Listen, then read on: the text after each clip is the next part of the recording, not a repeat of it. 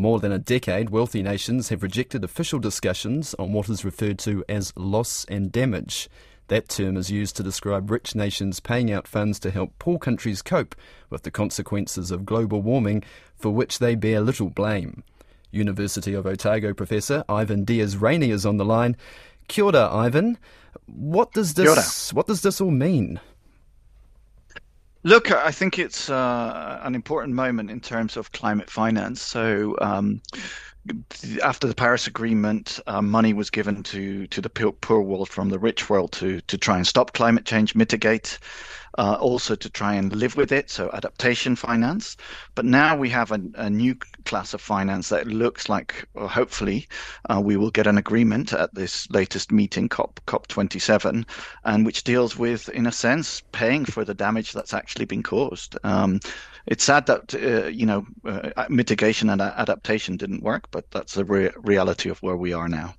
What is the likelihood that we will see something meaningful, though? Because at the moment they've just agreed to talk more. Is that right? Yeah, but I, I think it was uh, uh it was you know it, it, I think it took a the the actually op- opening was slightly delayed to get this over the line. So I suspect there'll be pressure to agree something. It depends what that that something looks like, right? And there's plenty of devil in the detail, I suspect. Right. To put this in context, though, what percentage of, of emissions are poorer countries responsible for? Oh, look, it's um, you know the vulnerable twenty, which is um, actually a, smaller group. Uh, sorry, a, group of about fifty-five or so countries. They're they're a tiny proportion of of of, global emissions. So um, most of the emissions come with the largest emitter is China. Uh, I think probably followed by the EU and, and, and the US and and countries like India. So um, yeah, the most vulnerable countries have very low carbon footprints. And how would any sort of scheme be set up?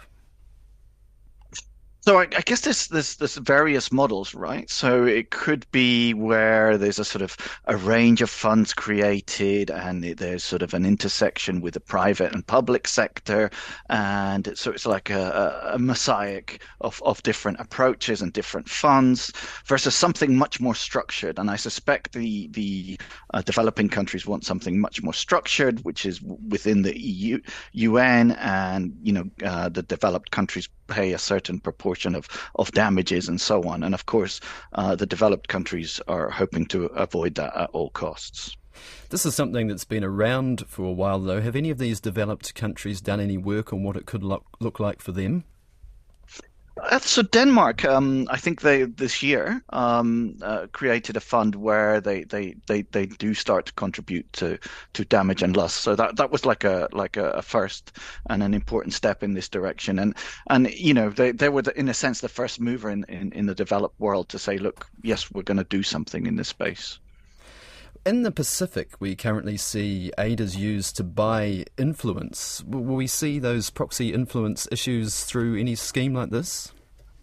So I was really great question. I was really interested to see what China's position was on this, and, and they're very much uh, on the uh, pushing for uh, damage and loss. But you know, at the same time, they're now the by far the largest uh, contributor of, of, greenhouse gases. So I, I, thought that was a bit I guess you know they, they feel the impacts of climate change, but also they are they are a huge emitter now.